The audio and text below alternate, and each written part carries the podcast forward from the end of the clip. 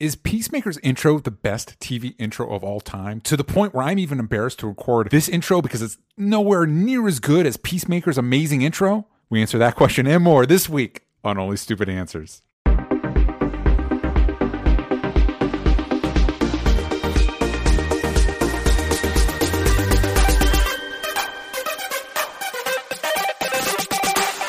Hello, everyone, and welcome to Only Stupid Answers. This is the show where we answer your questions about movies, TV shows, comics, uh, peace, and how to make it. Uh, and with me, as always, is Roxy Stryer, who has been trained since a child in weapons and warfare.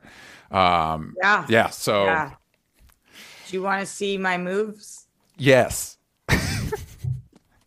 yeah.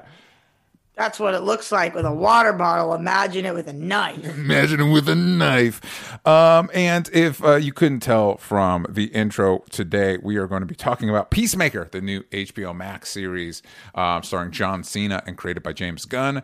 Um, and uh, very excited to talk about it. Before we do that, though, uh, I should mention that you can give us five star reviews on uh, iTunes. That's the one. And uh, we also ask a question every week on Spotify. Last week we asked, What are your favorite moments from the MCU's phase four so far? And William Niles Wilson said, Spoiler.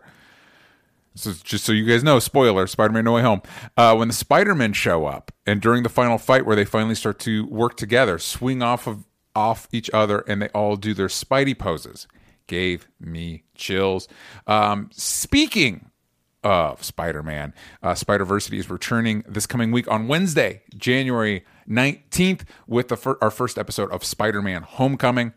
Sal and I are talking about we're finally in the Tom Holland movies, um, and we're going to be do, doing something a little bit different um, because uh, there are more Spider movies now. We're going to be going from Homecoming, which is the next two episodes, and then we're going to be going to Spider Verse, and then so on and so forth.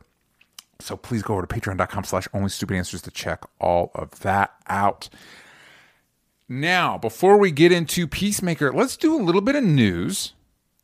Uh, Roxy, have you seen this trailer for Bel Air, the, the reboot of The Fresh Prince of Bel Air? Boy, oh boy, did I see the trailer. Elaborate on that feeling. There was a tone in your voice, and I'd, I'd like you to elaborate on that. Yeah, I, I don't know what to make of this, DJ. I Does anyone? it, I wa- first of all, it's a three minute trailer for Mhm. a TV series. That is a it was a hefty trailer. yes. Um, it kept going, and I was like, I don't think it's of the benefit of you that you are this long. Mhm. uh, it's not poorly. It doesn't seem poorly done. Yeah. It doesn't seem like a poorly done show. It seems like a well shot, well acted, got a lot of the parts show. It just also feels like a parody. I think it's a lot easier to take a drama and make it a comedy, such as even something like Star Wars into Spaceballs. Yeah, I've Star Wars and the Star- Spaceballs. Uh, obviously, Twenty One Jump Street was very successful at this. Right. Uh, Baywatch, same idea, less a little less successful. Right, right. Um, than it is to make a comedy into a drama, which just kind of feels like a bummer Mhm. and a parody. Mhm. And so this trailer was really challenging to digest. As I was watching it, I was like, does this suck? Do I suck? Am I? I'm gonna try it, but is there any world in which I like this? And it's really the exact same storyline, just without the jokes.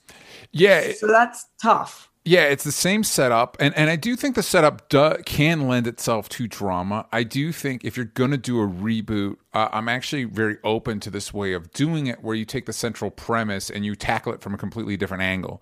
This is why I actually think, like, if you were to do a re- one a movie I really love is Escape from New York, but I do think there's a way you could tackle that movie that's different enough with the same premise that could still work. Um, I think the it, it, what this reminded me a lot of um, is our CW shows, the Riverdales uh, of of the world. Um, it, it is weird that I, I want to say at the trailer there's like, hey, this is for mature audiences. Like, well, that that seems weird. I feel like I don't. Are you guys going for like an R here for the TV equivalent of an R? Because that seems like a the not the right choice, but whatever. Um, it, what's going to be, I think, the toughest is is overcoming the uh, association with the most iconic characters from the show. So, like specifically, the ones that that threw me off the most was Uncle Phil because I have a very clear picture of Uncle Phil in my brain. You know what I mean? Yeah, I know. And, And Carlton, that was a weird yeah, one too. well, and especially yeah, Carlton is a very a very uh, a very different. Uh, the only one that was kind of like the Aunt Viv was like, oh, that feels like Aunt Viv. Like that, that I give Aunt Viv vibes here. Um, I think the one that I'm most We've already had multiple Aunt Vivs. Sure, so that's a very good point. having- yeah. yeah, that's a very good point. Uh, the, the one I'm most concerned for uh, as a as a person and the reaction to this person is I'm concerned for the kid that's playing Will because he's not Will Smith and Will Smith is one of the biggest stars in the world and so very few people are Will Smith and so it is un I feel like the reaction is going to be well he's not as good as Will Smith and it's like well I mean yeah I mean that's just going to be what happens uh, and I don't and I'm I'm concerned that like that person might receive backlash for something that's it's not his fault that he's not Will Smith. Yeah, I I think that it might help that Will Smith is executive producing this, so Yeah. that at least he gets like the Will Smith stamp of approval theoretically. yeah. Uh, I- just don't know anybody who saw this trailer and was like, "Now I'm excited for this show." hmm I I am interested. I am I am interested. It doesn't feel like it is for me, which is fine. Um, the part I'm actually most interested in is is uh, is Jeffrey, the the butler turned house manager, because that guy, the impression I got from the trailer, that guy's been up to some shit. Like that guy, that guy is gonna uh, uh, do something, do something on this show. Like that that criminal that's supposed to be after Will needs to look out for Jeffrey. that's the person he needs to look out for. You think he's into some shady business? I don't know that he's into shady. I actually Early got to some vibes that Uncle Phil might be into sh- shady stuff. Well, because again, I got Riverdale vibes, so it's like everybody's got a secret. Yeah, but um, uh, it's more like Jeffrey. I got Alfred vibes from Jeffrey. I very much got vibes that like he has a story about going to Burma and a thief uh, and rubies the size of tangerines. Like that's the that's the vibe I got from Jeffrey. Yeah, I mean this this show might be okay. That's the truth. It might be, and then people will like it. I'm just having a hard time signing up for something that used to make me laugh instead now making me sad. Mm-hmm. let's just listen. Let's just all get a little bit more sad, huh? Let's get a little bit more sadness in our lives. Um, uh, the other thing I wanted to talk to you about in the news from the the uh, last time we recorded is the Golden Globes happened. They Um, did. and and I know normally you were an award, awards person, I am. but the Golden Globes didn't didn't grab you this year. Let's talk about that. So here's what happened. This is the first time I've ever. This is the first time I'm speaking about the Golden Globes this year because on my show I just said uh, she don't wanna, and then I didn't. Yeah. There was no Golden Globes this year. Yes. They just announced winners. Mhm. And I like as a uh, I have 50,000 different thoughts on mm-hmm. this. People hate the Golden Globes. At this point people hate the Golden Globes. They think that they are tone deaf, out of touch, old rich white people p- deciding who is the richest of the white peoples to get things. Yeah. Yeah. Pause real quick. Isn't that all award shows though? Other award shows seem to be at least either trying to hide that better or change with the times. more. The Golden Globes seem to not be doing that. Okay. I don't have a hatred for the Golden Globes the same way other people do because I feel like it's all smoke and mirrors with all of them. I like the award show element of it. Mm-hmm. Yes. And I like seeing people get their flowers while they're still here. Mm-hmm. And there were a lot of really great nominations this year. But I, I feel bad as a as an actress. If you have if I, people who say that awards mean nothing to them, I I believe them, Mm-hmm. but I don't understand that in my soul. Like we have uh, Kristen Stewart, who just was talking about like she doesn't give a flying fuck about if she gets nominated or wins for Spencer. Yeah. I don't get that. I've waited my whole I want I want to win an Emmy so bad. I've waited my whole life to be on that stage and give that speech. I would be so bummed if the year that I won a Golden Globe, it was a tweet. Yeah. You don't get a speech. There's no thing. So I just feel bad for the the actors, Yeah. like like specifically MJ, who we've been rooting for for so long Yeah. to win a massive award, and she wins, and nobody cares about the Globes this year. Yeah. there's no speed, there's no stage, there's no, there's no like, that sucks. That sucks. Yeah. Uh, you know, way worse problems in the world, but that's just such a bummer. Yeah. Yeah, she's Uh, referring to I- MJ Rodriguez, who led Pose, who's a fantastic in that show, and she won for Best Actress this year, and that's amazing. But like you said, nobody cares about the Globes this year. So, uh, after looking at who did win briefly, I think that another reason that these were annoying is because did you see the Power of the Dog? Yeah, I, I saw the movie The Power of the Dog. Yes, I did. The movie was fine. Yeah, I mean, yeah, it's an it's an awards movie. Yeah. It- it is very it's competently made. It's well acted. Uh, it's talking about serious things. It's not for me. Uh, again, that's not that's not the end of the world. It's just not. I I uh, I'm not more. I'm not an awards bait movie type guy. Same Yeah. uh, in terms of the movie being not particularly for me. Yeah, It's very lackluster that that movie won for Best Picture and that the the movie did as well as it did at the Globes in general. That was very lackluster. Uh, I think that some of the other winners were cool. Will Smith, that was exciting. I thought he was great in King Richard. Uh, some of the TV shows, again, I love Succession. It is one of the best shows on air. It is a very white show that had a lot of success again this year. Not only did the show win, but Jeremy Strong won. Um, yeah, there was just a lot of a lot of but West Side Story did well too. Andrew Garfield won. There's there were some good winners. It just was like what what does this all mean if we're just giving awards to people without it mattering like yeah. so Without the pageantry. There's no there's no speeches, there's no learning about these people. There's no it just what does it all matter? hmm It just felt so like blah. And they didn't advertise. They just started like tweeting shit out. It was fucking bizarre. Yeah, yeah. It's it's weird when I knew there was some drama, and, and I, I appreciate you uh, uh, letting us know your thoughts on it because again, you're you're more plugged into the awards culture than I am. So I knew there was like there was some stuff with the Golden Globes, and I knew they didn't have an awards, but it's like I didn't, I wasn't as dialed in on all that. Yeah, yeah. I I actually don't know. Like a lot of my friends were tweeting, "Fuck the Golden Globes." Like people like Rachel Cushing, right? Uh, People in the space that I like and trust and respect their opinion.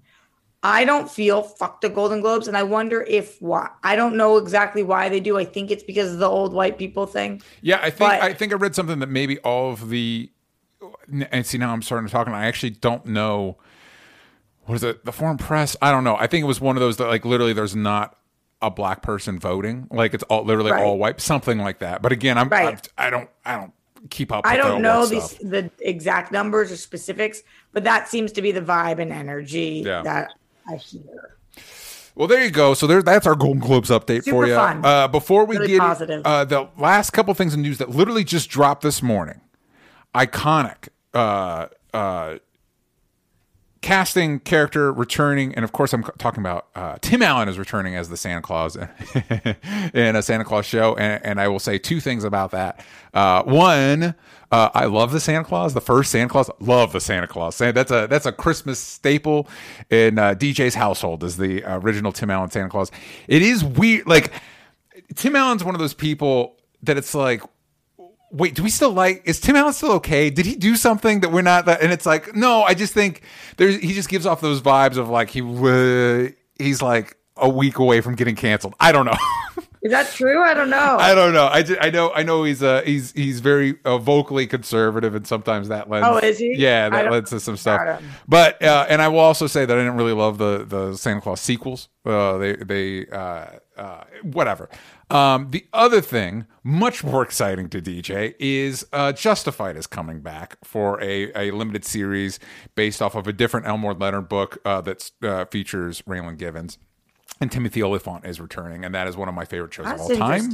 Yeah, that's one of my favorite shows of all time. And normally I'd be worried about one of these things, but it is still based off the work of Elmore Leonard. So I feel like that's a really good foundation to work off Is it going to be on FX? I believe so. I believe it is coming back. I literally just saw the tweet prior to us recording here. So I don't have um, a lot of info other than it is based off of another Elmore Leonard book. Timothy Olyphant is returning and that gives me uh, reason to be excited. Uh, so yeah, that's that's the news that's fit the print this week. We are going to go on a quick ad break, and then we will be back with Peacemaker. Another day is here, and you're ready for it. What to wear? Check. Breakfast, lunch, and dinner? Check. Planning for what's next and how to save for it? That's where Bank of America can help. For your financial to-dos, Bank of America has experts ready to help get you closer to your goals. Get started at one of our local financial centers or 24-7 in our mobile banking app. Find a location near you at bankofamerica.com slash talk to us. What would you like the power to do? Mobile banking requires downloading the app and is only available for select devices. Message and data rates may apply. Bank of America and a member FDIC. When you need mealtime inspiration, it's worth shopping Kroger, where you'll find over 30,000 mouthwatering choices that excite your inner foodie. And no matter what tasty choice you make, you'll enjoy our everyday low prices, plus extra ways to save, like digital coupons worth over $600 each week. You can also save up to $1 off per gallon at the pump with fuel points. More savings and more inspiring flavors make shopping Kroger worth it every time. Kroger, fresh for everyone. Fuel restrictions apply. Oh, everybody, we are back and we are talking about Peacemaker. Oh my goodness, I'm so excited to talk about this uh, show. This, of course, is the spin-off for the Suicide Squad. I did get a question of like, do you need to watch the Suicide Squad? James Gunn's The Suicide Squad prior to seeing this. And I was like, you don't need to, but why wouldn't you? It's on HBO Max and it's very good. And and if you watch Peacemaker, you will 100% will get spoiled of key aspects from that movie. So I recommend just watch that movie because also I think it's very good. Yeah, I I actually usually say to things you don't need to. I kind of disagree with that for this one. Interesting. To, to know the Motley crew a little bit or like what has happened with Amanda Waller or why we're here and also to know uh, without spoiling it, one of the biggest kills that Peacemaker has Yes. made that got him here. I just think that it, some of it, you, you won't understand some of it if you didn't see it. You could still understand the show, Yeah. but you might not understand like what exactly is happening in specific moments. Yeah, I think you'd understand it in that it does what I actually kind of think maybe the M- the MCU Disney Plus shows should start doing, which it literally says previously on the Suicide Squad. Yeah, yeah, yeah. Uh, yeah, yeah. But also, is that you talked about that major kill? Is that how you want to find out about Yeah. that? Especially when the movie is on the platform you're watching Peacemaker on right now. and especially when that it wouldn't hold any weight if you watch it in that like okay, so he okay. Uh, yeah, whatever. What does that mean? It's like, yeah, Yeah. well, that's what. You, go see it. So go. And, and again, it'd be one thing if like, oh, boo, that movie's bad. It's not. If, if I would, I would say if you're going to enjoy Peacemaker, you're going to enjoy the Suicide Squad. So watch that first, and that also might be a good gauge of whether you want to watch Peacemaker or not. and it's as accessible. If you have one, you have the other. Have the other. I wasn't sure if it wasn't on the platform, but literally as I was watching Peacemaker, I saw beneath it. It's like, hey, Suicide Squad's right here, and it's like, oh, well, there it is. It's right there. There's also little references to like Harley and Ratcatcher and character. You know, there's it just the it does get brought up a lot. They don't just completely ignore that it happened. It, Yes. it definitely is the sequel to that. Yes, and and boy howdy, there's also a reference to a character that does not appear in that movie that I'm going to mention because it is wild that that character is quote unquote confirmed in this version of the DC universe. But let's get into it, and there will be spoilers for these first three episodes. These first three episodes are on HBO Max as of this recording, um, and uh, go check it out if you are uh, are down for some R-rated um, d- disruptive superhero nonsense. I su- suggest going to check it out. And but we we need to open with, I think personally, is that uh, Peacemaker has what I think is the best opening sequence I've ever seen on TV.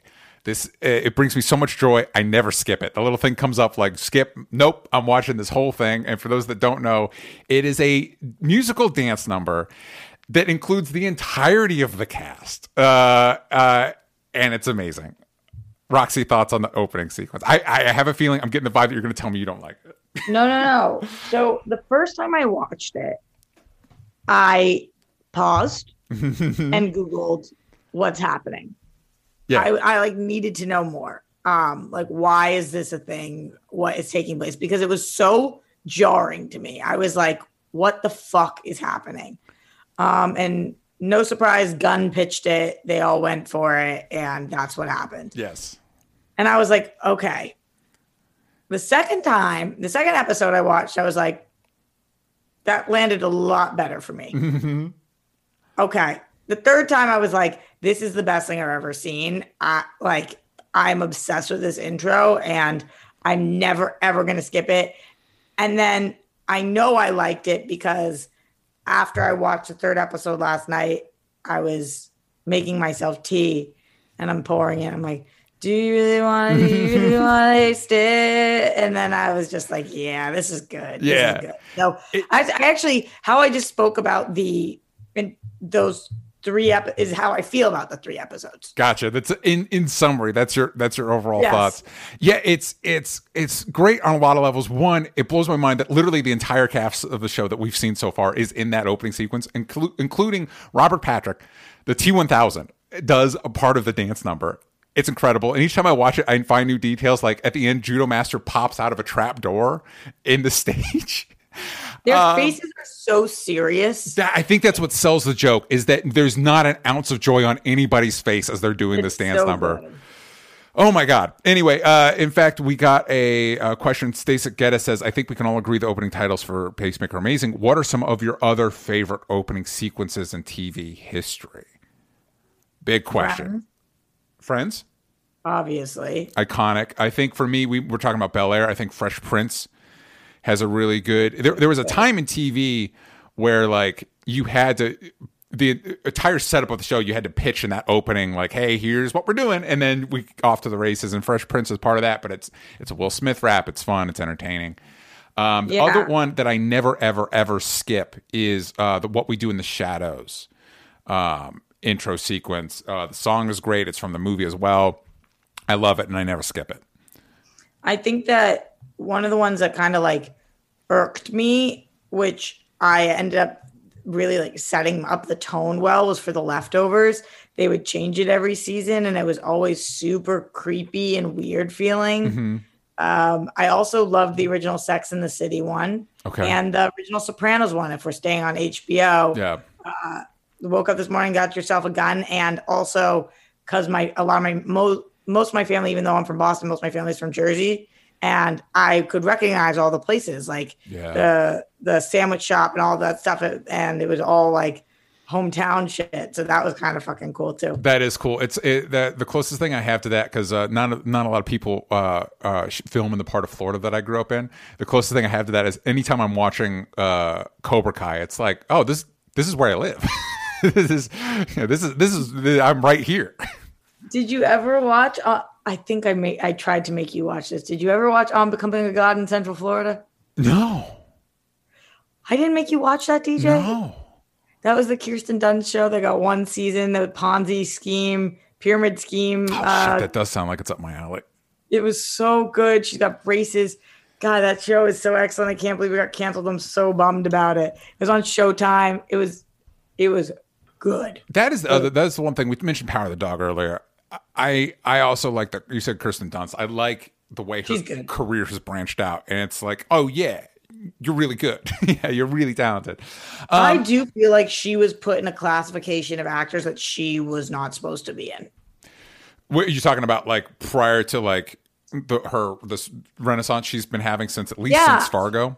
Yes, I really feel like she was put in like a, like almost like a TV B list section when she's like a really, really good, trained, solid, emotional actress. Well, it's been interesting rewatching these movies with um, Sal for the Spider-Man movies. How like consistently, at least between from the original Spider-Man trilogy and through the Amazing movies, how the female lead is kind of like the unsung hero of those franchises. Like they're the the obviously we're talking about the Peter Parkers and the Spider-Mans because that's theoretically what the movie's about. But like but Emma Stone is incredible. Emma Stone and Kristen Dunst are doing a, sh- a shocking amount of the heavy lifting in those movies, like the to make them work. Um, so uh, back to uh, Peacemaker. In the first episode, we meet his dad, Augie, who uh, in the comics is not. I don't remember his name, uh, his his first name. They changed the first name, um, but in the comics, he's a literal Nazi.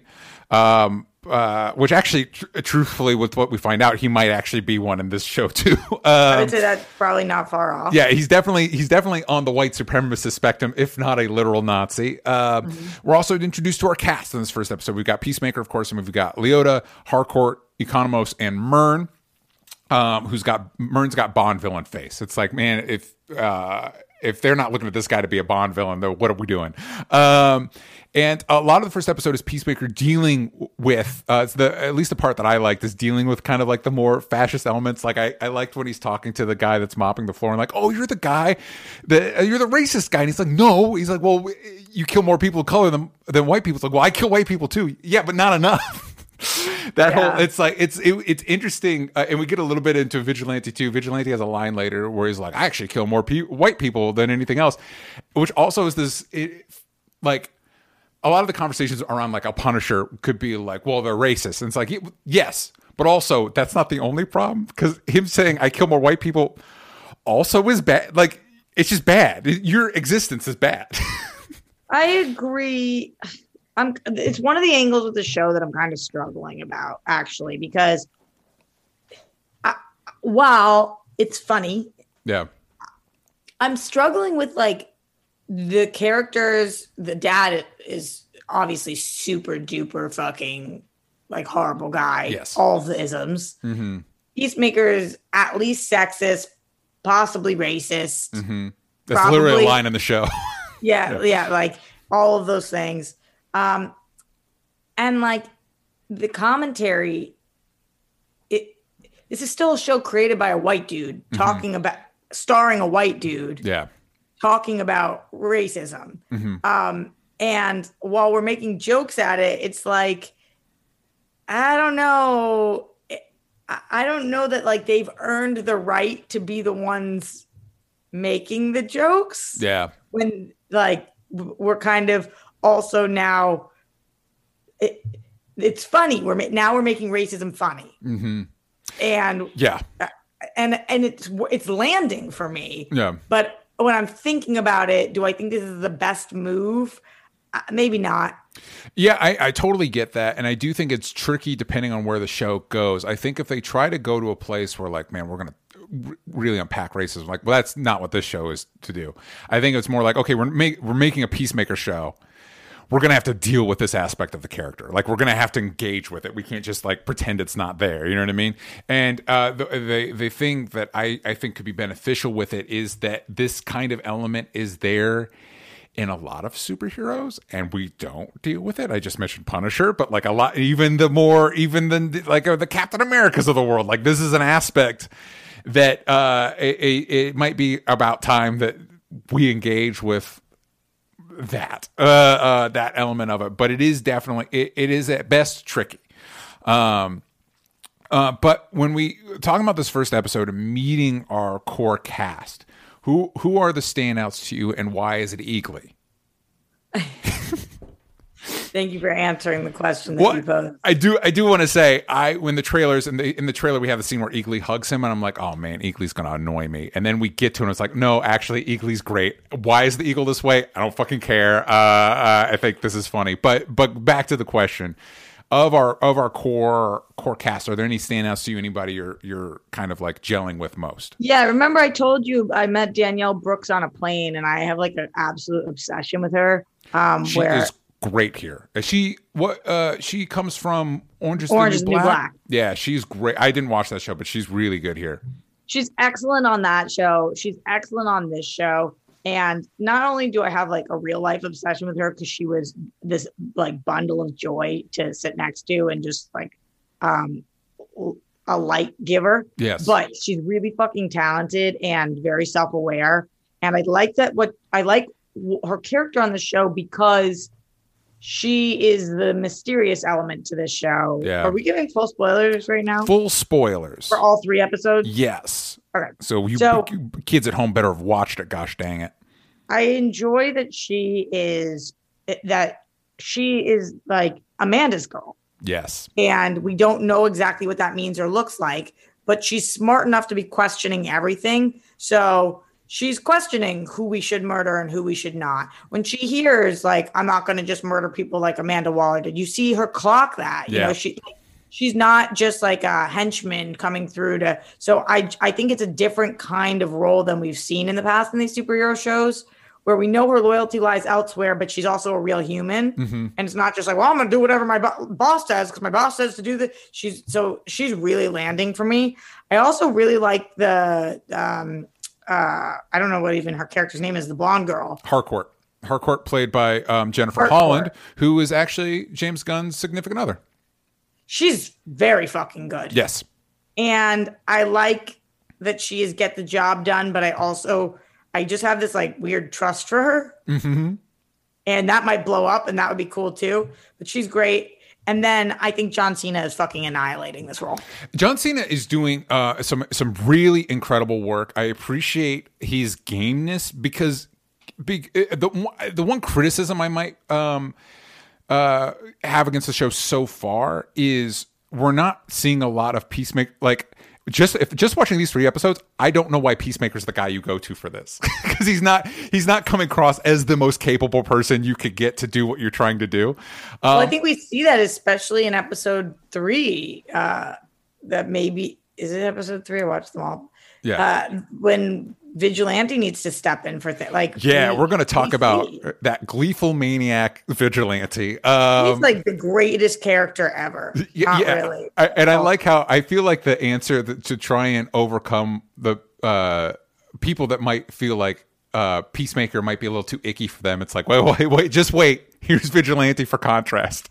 That's that is really working for me actually. Yeah, But I- also it's trying to give us sympathy for Peacemaker and it's working. And then I'm like, Yeah, I but I, I do think John Cena is doing great work, and and it's interesting. There's a small moment where um, it's in it is in episode three, where there's kind of a, a thing between him and Harcourt building, and there's a mo there's just a look on John Cena's face where for the first time, like because we've talked a lot about the basically the Fast and Furious crowd, the the Vin Diesels and the and the uh, uh, Dwayne the Rock Johnsons, and how rarely and the Tom Cruises too that they don't really um land as like a romantic lead like it's harder to buy them as a romantic lead. And there's this look on john F- cena's face is like oh i buy it.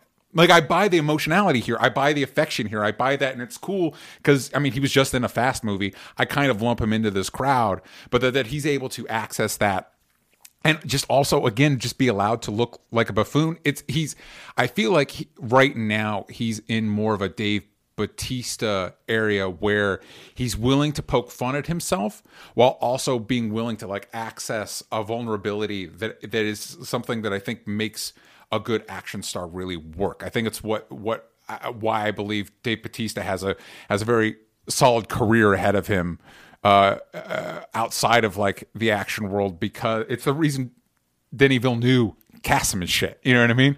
Um, because of the vulnerability he's able to access, and I see a little bit of that in John Cena, and so I think he's really doing.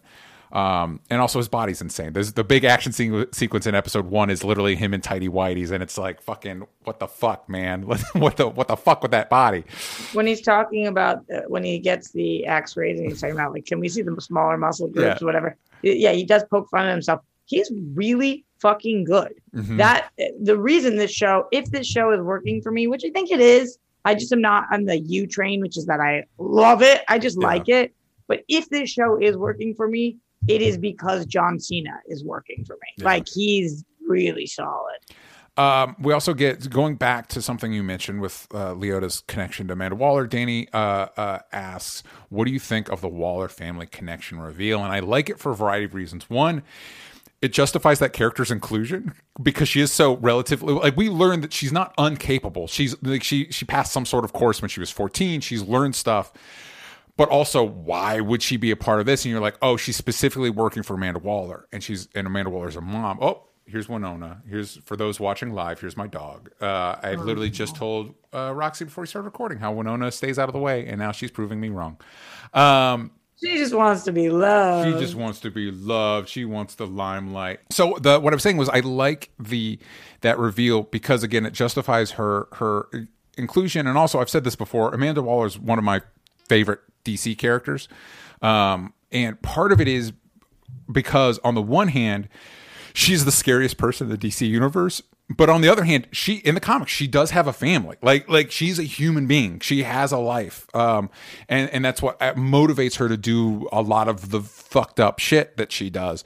And so the inclusion of that here, I think, uh, benefits the Leota character, but also benefits Amanda Waller's as well. So I'm very interested to see that way that plays out. I mean, there is there is a I mean, there's a heightened element to the whole show. There is like a heightened like wait, she brought her wife along who that actress is delightful as well and and i did like the whole exchange where she talks about dressing up it was a great one of my favorite scenes is between her and harcourt where they're talking about her dogs and how she Yeah. dresses up one of the dogs and whether the dog actually likes it or not Yeah, we've got some really great performers on the show, and they're really elevating the humor, which is like in the timing of those things. Yes. It's really, which is a lot of fun for sure. So in episode two, um, uh, we introduced to the cops that are trailing Peacemaker. We meet um, uh, who are portrayed by Annie Chang and Lochlyn Munro.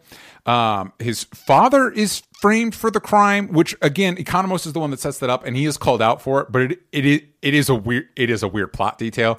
Uh, It is. It, it bumps. It definitely bumps. It's like mm, yeah, it's like okay. wait, what? But it, he goes to prison, and uh, it, that actually might be a bad thing because uh, there he's basically worshipped as a god, as a character called the White Dragon.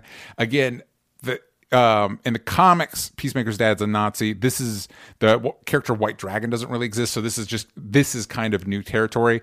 I should also Why? mention that that clearly his dad is a supervillain because he has like an extra dimensional room in his house with all this tech and shit. Like, Right. So I have questions about him. Yes. While he is one of the best parts of the show because he is a true villain villain, Mm-hmm. he's not a sympathy for you villain. He is like a we fucking hate him. Yes. We don't like this is the scum of the earth villain. Yeah. I think probably if you don't feel that way watching this, you're the problem. Yeah, the the, the only sympathy generated by that character is for John Cena's Peacemaker. it's like, right, oh, this is why you are the way you are. Right, right. Like, oh, actually, you turned out pretty decently considered where you came. Yeah, all things considered. Yeah, So, but I do have questions about his character still. Like, number one, this room, and he says he built all the stuff in it before John Cena had gone to prison. yeah.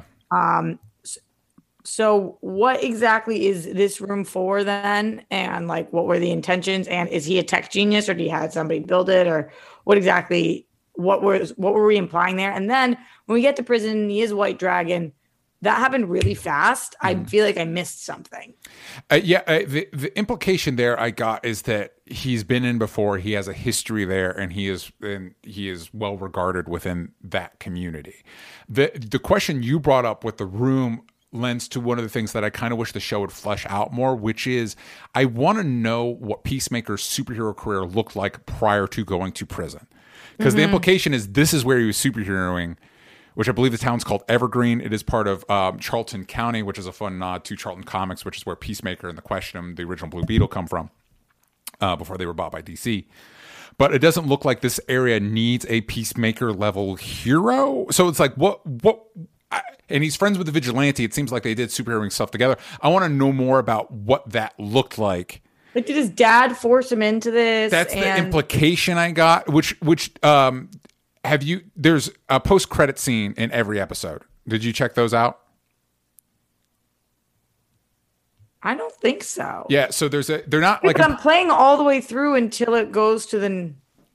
Yeah, so there's a post credit scene in every No, I don't think so. It just a box pops up about the next one. I click it. No, yeah, I don't so think that. so at the end of every credits, they're not important to the plot. They're just jokes. Uh, one of the jokes is in the first episode, we're back in that room, and uh, his dad points to one of the helmets and is like, "That one gives you scabies," and it's like, "Why would I want scabies?" Like he shrugs, like, "Well, to make you stronger."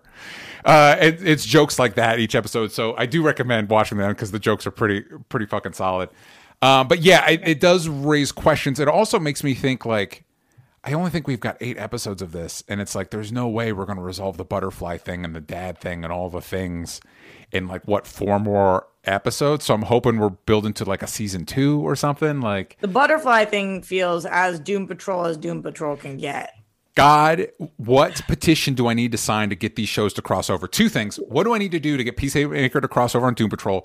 Two, how do we get Doom Patrol Peacemaker money? What do we need to do to get to get that kind of funding into Doom Patrol? Is does James Gunn need to come over and direct an episode? Uh, please and thank you. Um, we're also in episode two. We're introduced to Vigilante, who's as we've mentioned previously, uh, is a he's delightful. He's he's adorable, but also he's a fucking maniac. Like like he said, I think it is in episode two where um uh when Peacemaker's he, he gets in a whole fight and he's trying to escape a crime scene and he ends up taking a family a, a couple hostage and the and the wife is into him whatever. They have a three what is implied a threesome between her and Peacemaker and Vigilante later and offhandedly peacemaker or uh, vigilante mentions that it had been three years earlier he would have murdered them for smoking pot Yeah, yeah, yeah. because he's I- a I lunatic like- I like the moment in which she's like, "Do you think I get pleasure and joy from killing, gouging your eyes, like all this?" stuff?" I do. I do. I do. I do. I was like, "This is good. Yeah. this is good." do, do you think i get joy what, that it goes from it goes from murderers to heroin dealers to graffiti people that do graffiti so good."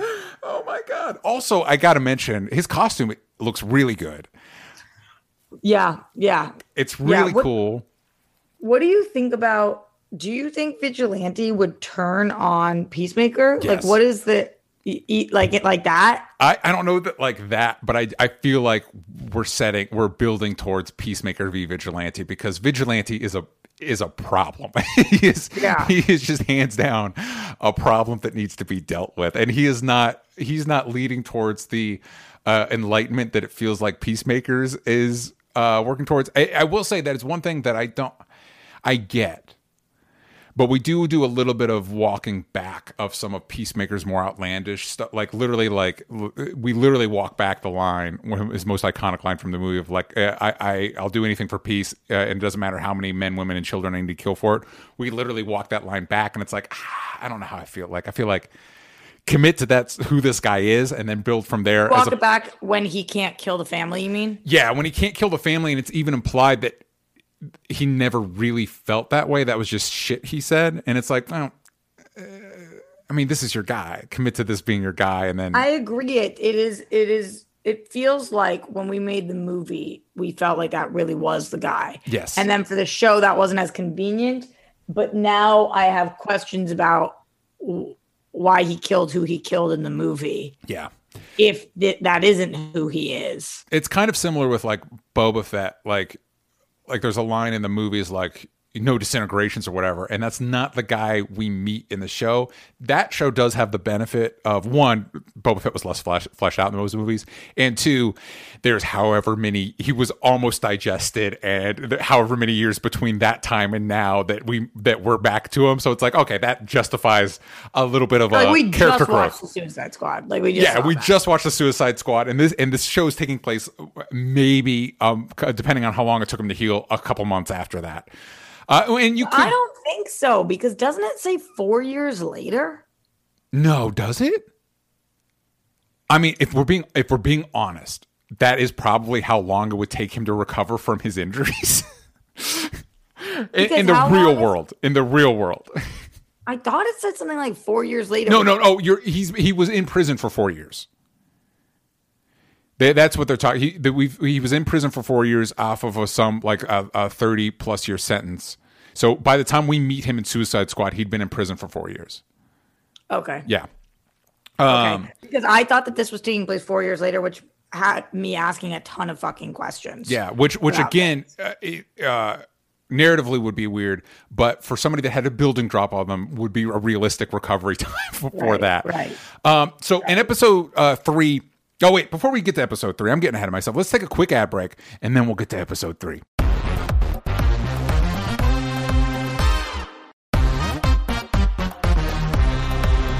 Oh, hello everyone. We are back, and we were talking about Peacemaker episode three. Um, and this is what we were talking a little bit earlier about him. He's they they go. We've had all this talk about butterflies. They're uh, they're either trying to get him to murder butterflies, whatever that means. They won't tell him, uh, and it might include it includes the senator, and it might include his entire family. And uh, Peacemaker hesitates on on this, which again does on the one hand seems to work against what we learned about him just his general behavior in uh suicide squad. Also in that time he did have a, a building drop on him and uh uh what the flag said about him seems to have hit him. So maybe it, that feels like a flimsy justification. I think more realistically, it's like we need people to root for this guy, so we need to be have him be slightly less of a maniac. Do you think what you just said is true? That in this writer's room, which by the way, when you look on IMDb, the only person credited for writing anything is James Gunn. So who knows if there is a fucking writer's room? yeah, I don't know. There is a writer's room. He definitely wrote these. He wrote and directed these first three episodes. but in this writer's, uh, whoever's thinking about it, do you think that they are thinking we need them to have sympathy for Peacemaker? One hundred percent. I I one hundred percent think this is this is a a uh, we can't have him be as bad as he which I don't know that but then again I like anti-heroes and villain protagonists especially if you're going to kind of like unpack that and so just- I I think there's Yeah. a version of the show that works for me where it's like oh no he was as bad as vigilante and we're growing him past that um, yeah, yeah, that's true. what do you think I think exactly that. I think that that that is something they are very cognizant of. Hence why they put his dad and best friend next to him to make him look better. 100% because they were the only people who could make him look okay. yes And and I do think we are watching a man who is growing by putting him around better people, such as Danielle Brooks' character. Yes. Yeah. Um, this is also the scene where we get where they talk about like I don't just murder random people like Amanda Waller and Danielle Brooks responding to that, which I, I also thought was a really strong scene. We also get our first look at Judomaster. Um, uh, and I, I like that he is a person of smaller stature that can kick everybody's ass. Uh, that's not something you see a lot in in these uh, shows and movies. Um, uh, so I thought that was that was great, and this is also the scene where, yeah, we see that uh, uh, Peacemaker can't kill the family, and boy, howdy, Vigilante doesn't even have doesn't even bat an eye. Um, which which is also a good way to justify him uh, why he's probably going to be around for the rest of the show because that team's probably going to see like, oh, he might be more the person we need for this. Yeah, totally. Um, the Peacemaker and Vigilante do get captured uh, due to Judomaster, uh, and we get to uh, a torture scene with Vigilante, which, by the way, this is the same. uh, The Adrian Chase, they they did weird things with an Arrow, but like Adrian Chase was also in the fifth season of Arrow. Whoever is Adrian Chase's rep over at DC has been doing a hell of a job getting this Z-lister into some pretty mainstream shit because um eh, the big big times for for vigilante um this whole it's weird to say it, but this whole torture scene was so fucking funny to me. Like when they go for the toe, and, and he's like, "No, that's little toe's super important." And Peacemaker's like, "I don't think it is."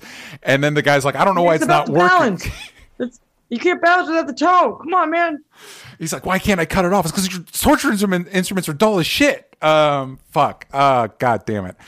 Um, uh, we Peacemaker kill does kill the senator, and a little butterfly alien flies out. And I did look into this. There's as as of this moment, there appeared to be no connections to any DC Comics characters. I did see um, uh, somebody just listed off like insect related villains, and somebody and and I think the character's name is Insect Queen popped up, and that might be interesting because that's that's not a character anybody's going to do anything with uh anytime soon so if you made her don't know. responsible for the butterflies uh which by the way apparently the butter uh, the butterflies are everywhere which was actually we can see a map of where of like hot zones which was actually helpful for the the the woman he fights at the beginning like maybe she's a blood uh just a butterfly that stumbled upon the plan and i was like how is that a thing and then you see the hot zone map you're like oh that's how Can you talk to me about why, what's hap, what this butterfly thing is? I the impression I get is because he finds the little tiny spaceship uh, in Right. what's her face's apartment is that they are little tiny aliens that either fake as humans or take over humans. Yeah, which one of those? I don't undecided because there Okay. definitely is goopy bits when he shoots the senator. When all the people get shot, there's definitely goopy bits. And and you think that there are millions of them? It's hard to say. What the, it depends on what that hot zone map represents. Like, are the are the little big dots? Is that hundreds, thousands? Yeah, I don't know. I don't know. I was just I was just thinking like, you know how you know how now we're like scroll, scroll, scroll. Like now are we in DC? Is now it just like butterfly, but butterfly. Like, good, good question. Uh, the other thing speaking of the wider dc canon uh economos is stitching up peacemaker and economos says something like i would rather hang out with Bat-Mite. And peacemaker's like who is that? It's like well it's a little fifth dimensional imp that stands batman. And he's like is that a thing? He's like yes that is a thing. And it's like fuck, that might exist in the DC extended universe now. That's fucking hilarious. Um, they're never going to do anything with that, but that, I love that James and James Gunn knew it. He's like, I'm going to just say that he exists, and nobody's going to Yeah. stop me. Mm-hmm. Mm-hmm. Mm-hmm. Totally. Um, that actually leads to a question I have for you. Because I think one of the things that makes this work is that the DC stuff is not does not seem as uh, burdened with connectivity as the Marvel stuff seems to. For you, are you going to watch other DC stuff now and wonder like, could this person be a butterfly? And the other thing is they might quote unquote resolve it by the end of the show, and so then it's not a thing we think about anymore. But is that something you would think about when Batgirl rolls around? I think it depends on what the rest of this show is doing. Like, do you think what this show is going to give us any cameos? Um, my instinct, my, I want to say no, and mostly that's because of the way the Disney Plus shows have burned speculation on that. Like, if the Disney Plus shows aren't as cameo focused, uh, then why would Peacemaker be? My theory is because James Gunn is doing it, and Mm, yeah. they all seem to really fucking like him. yeah. So if he calls, I think you show up. So who do you think the cameo would be? Like maybe a Harley Quinn? Yeah, that's what I literally what I was thinking. We referenced her early on. That'd so be a like, good one.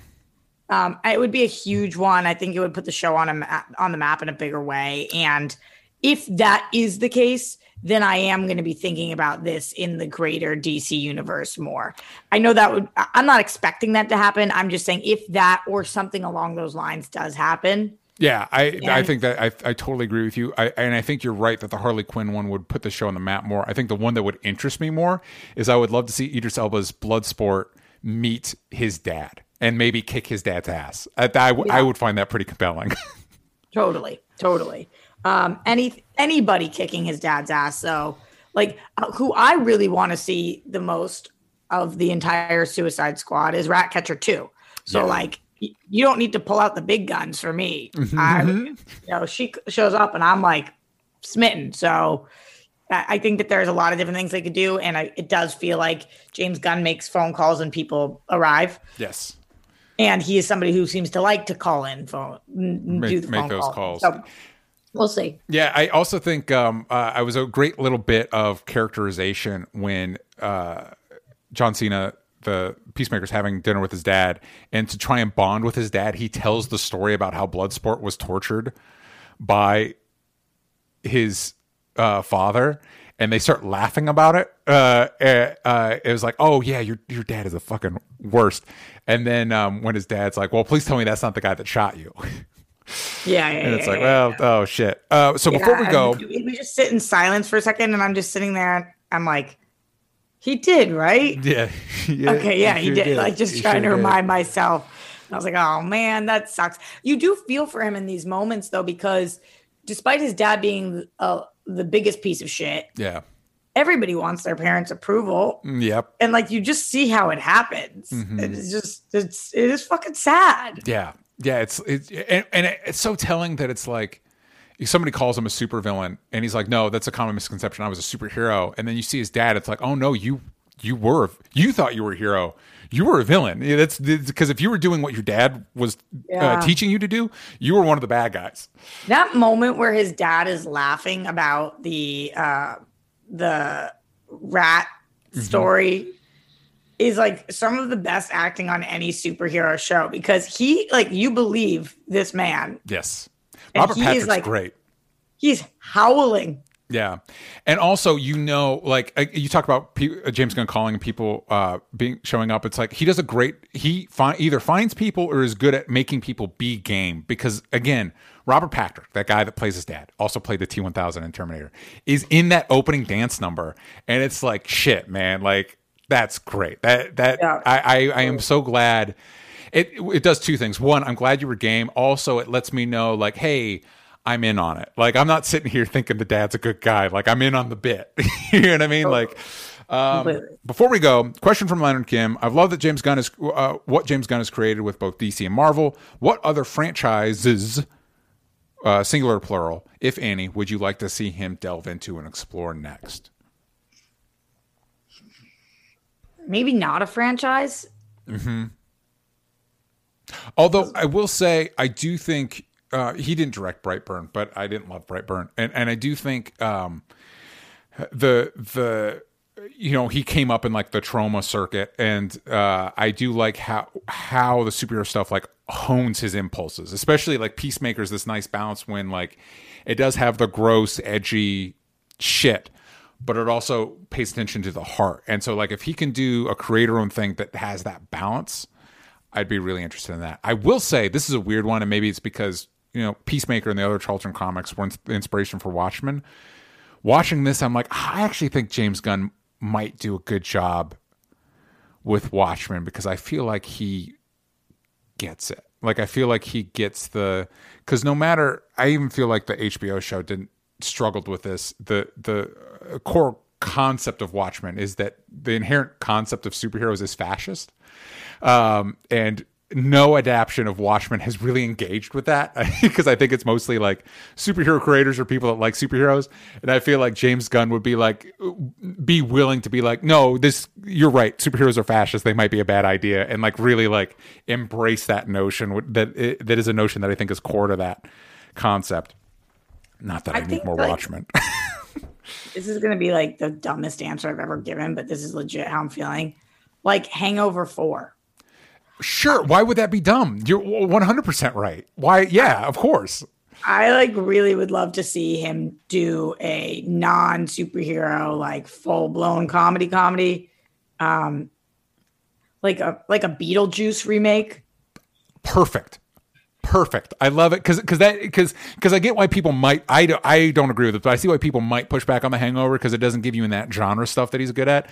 Beetlejuice yeah. does. Uh, you say that, and it's like, man, we've been talking about a community movie for years. Maybe he's the guy to direct it if he's yeah, down. Totally. He would be great for that. He would be great for that. Yeah. Love it. Love it. So those are our thoughts on Peacemaker. Let us know, uh, tweet us or whatever. Let us know your thoughts. Roxy, where can the kids yeah. find you? Everywhere at Roxy Striar. And that's where you can find me. there, there you go. There you go. And uh, you'll find the links to all that in the description. You can find me at DJ Talks Trash. You can find the show everywhere that matters at Only Stupid Answers, but on Twitter. Yank out the vowels from stupid. That is it for us this week. We will see you all next time. Bye, everybody.